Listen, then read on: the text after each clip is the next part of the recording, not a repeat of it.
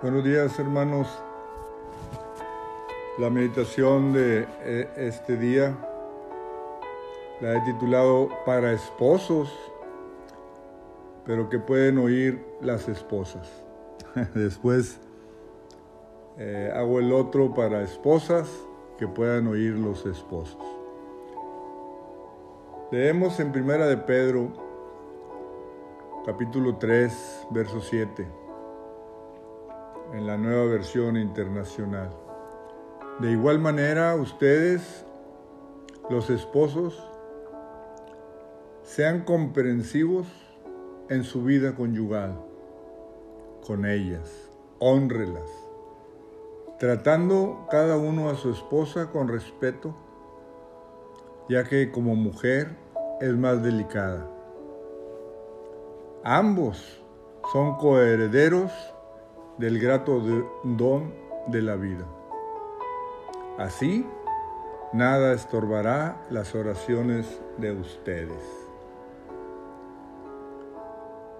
En este pasaje, Pedro, y, quiero hacer un paréntesis, es el único que se sabe que tenía esposa, o al menos se supone, porque Jesús sanó a su suegra de una fiebre que tenía.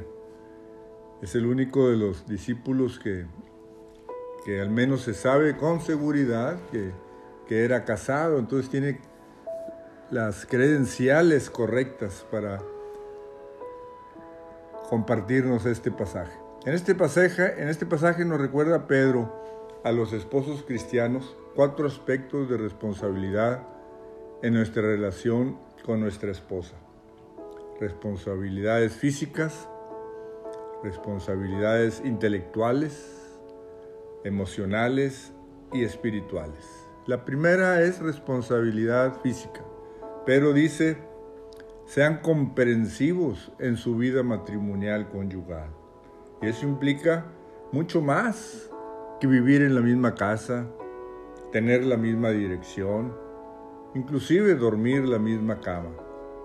El matrimonio es fundamentalmente una relación física. En Efesios 5:31 dice, por eso dejará el hombre a su padre y a su madre, y dejará el hombre a su padre y a su madre, y se une a su esposa, se une a su mujer. Y los dos se convierten en uno solo, una sola carne.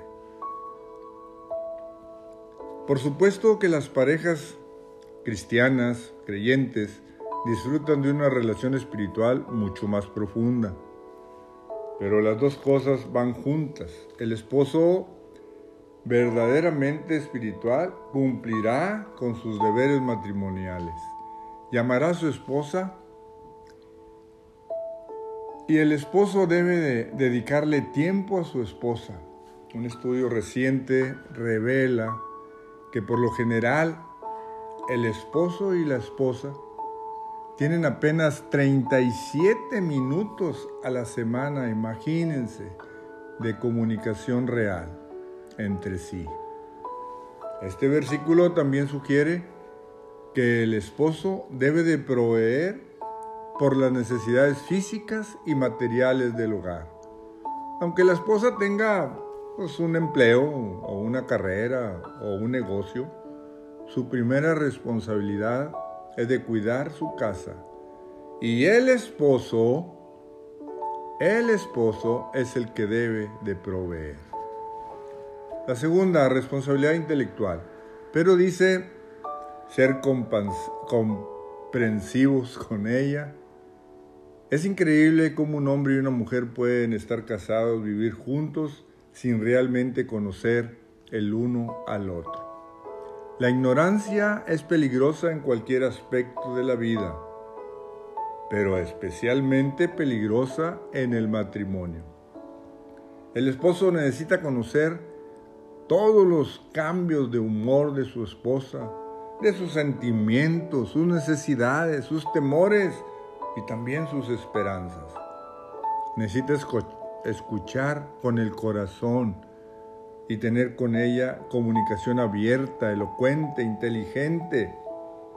Debe de, haber en el hogar una atmósfera tan protectora de amor y sumisión que los esposos pueden hablar y discutir y aún así ser felices en su matrimonio. Hablar es la solución a los problemas en toda comunicación. Siempre se ha dicho que el amor sin la verdad es hipocresía y la verdad sin amor es crueldad. Necesitamos, tanto el amor como la verdad para crecer en la comprensión de uno por el otro. ¿Cómo puede el esposo mostrar consideración a su esposa si no entiende las necesidades o no entiende los problemas de ella? Decir, nunca supe que te sentías de esa manera es confesar que en algún momento uno de ellos le cortó la comunicación al otro.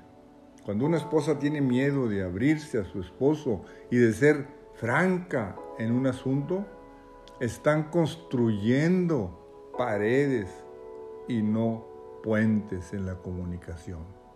Tercera, la responsabilidad emocional.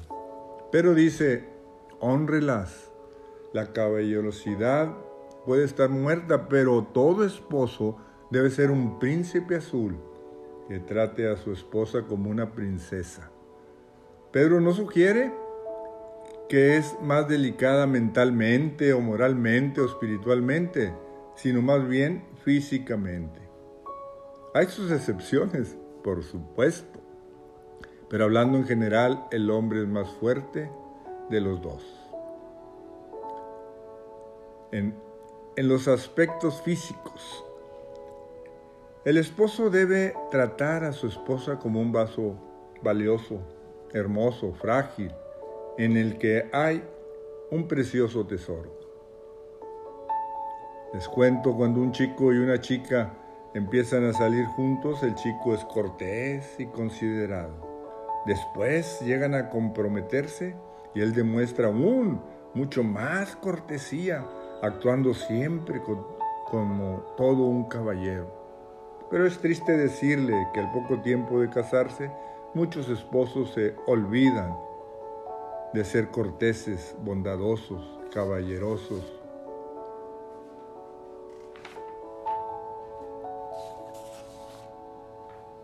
Y dejan de valorar, de honrar a sus esposos y se olvidan que la felicidad en un hogar se forma de muchos detallitos, siguiendo los pequeños las pequeñas cortesías de la vida.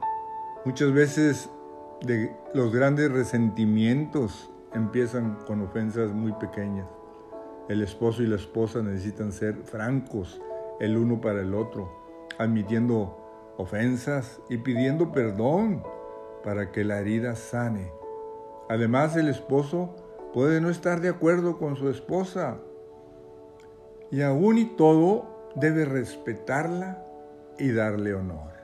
Por último, la responsabilidad espiritual.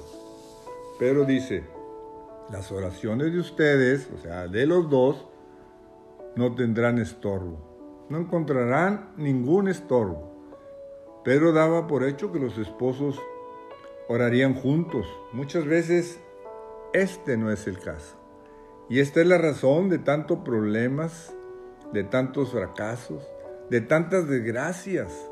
Si las personas no cristianas pueden tener hogares felices sin la oración, y muchas veces así lo son, cuánto más, cuánto más una pareja que oran juntos.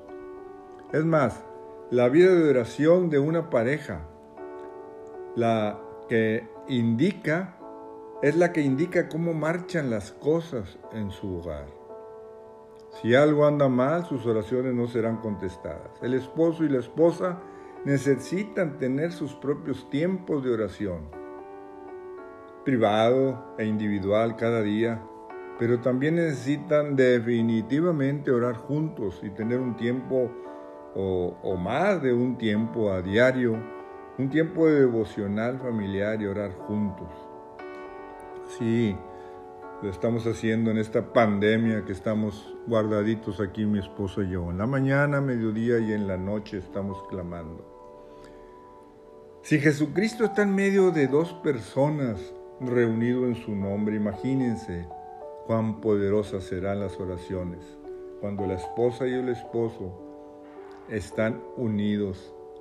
Este es un retrato maravilloso de la unión de Cristo y su iglesia en casa.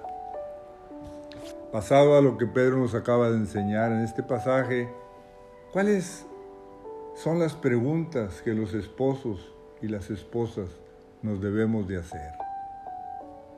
¿Nos estamos ayudando el uno al otro a ser más espirituales? ¿Estamos dependiendo de cosas externas o estamos dependiendo de cosas eternas? ¿De lo artificial o de lo real? ¿Nos estamos entendiendo mejor el uno al otro? ¿Somos sensibles el uno al otro en cuanto a sentimientos, a ideas, o hemos dejado de valorarnos el uno al otro? ¿Está Dios respondiendo nuestras oraciones? Hermanos, las respuestas sinceras a estas preguntas pueden hacer una gran diferencia en tu matrimonio. Y oro y declaro que la vida de cada hogar cristiano esté sujeto al diseño de Dios que es que en su palabra está. Y también declaro y oro que cada hogar hogar esté sujeto al glorioso señorío de Jesucristo. Dios les bendiga. Muchas gracias.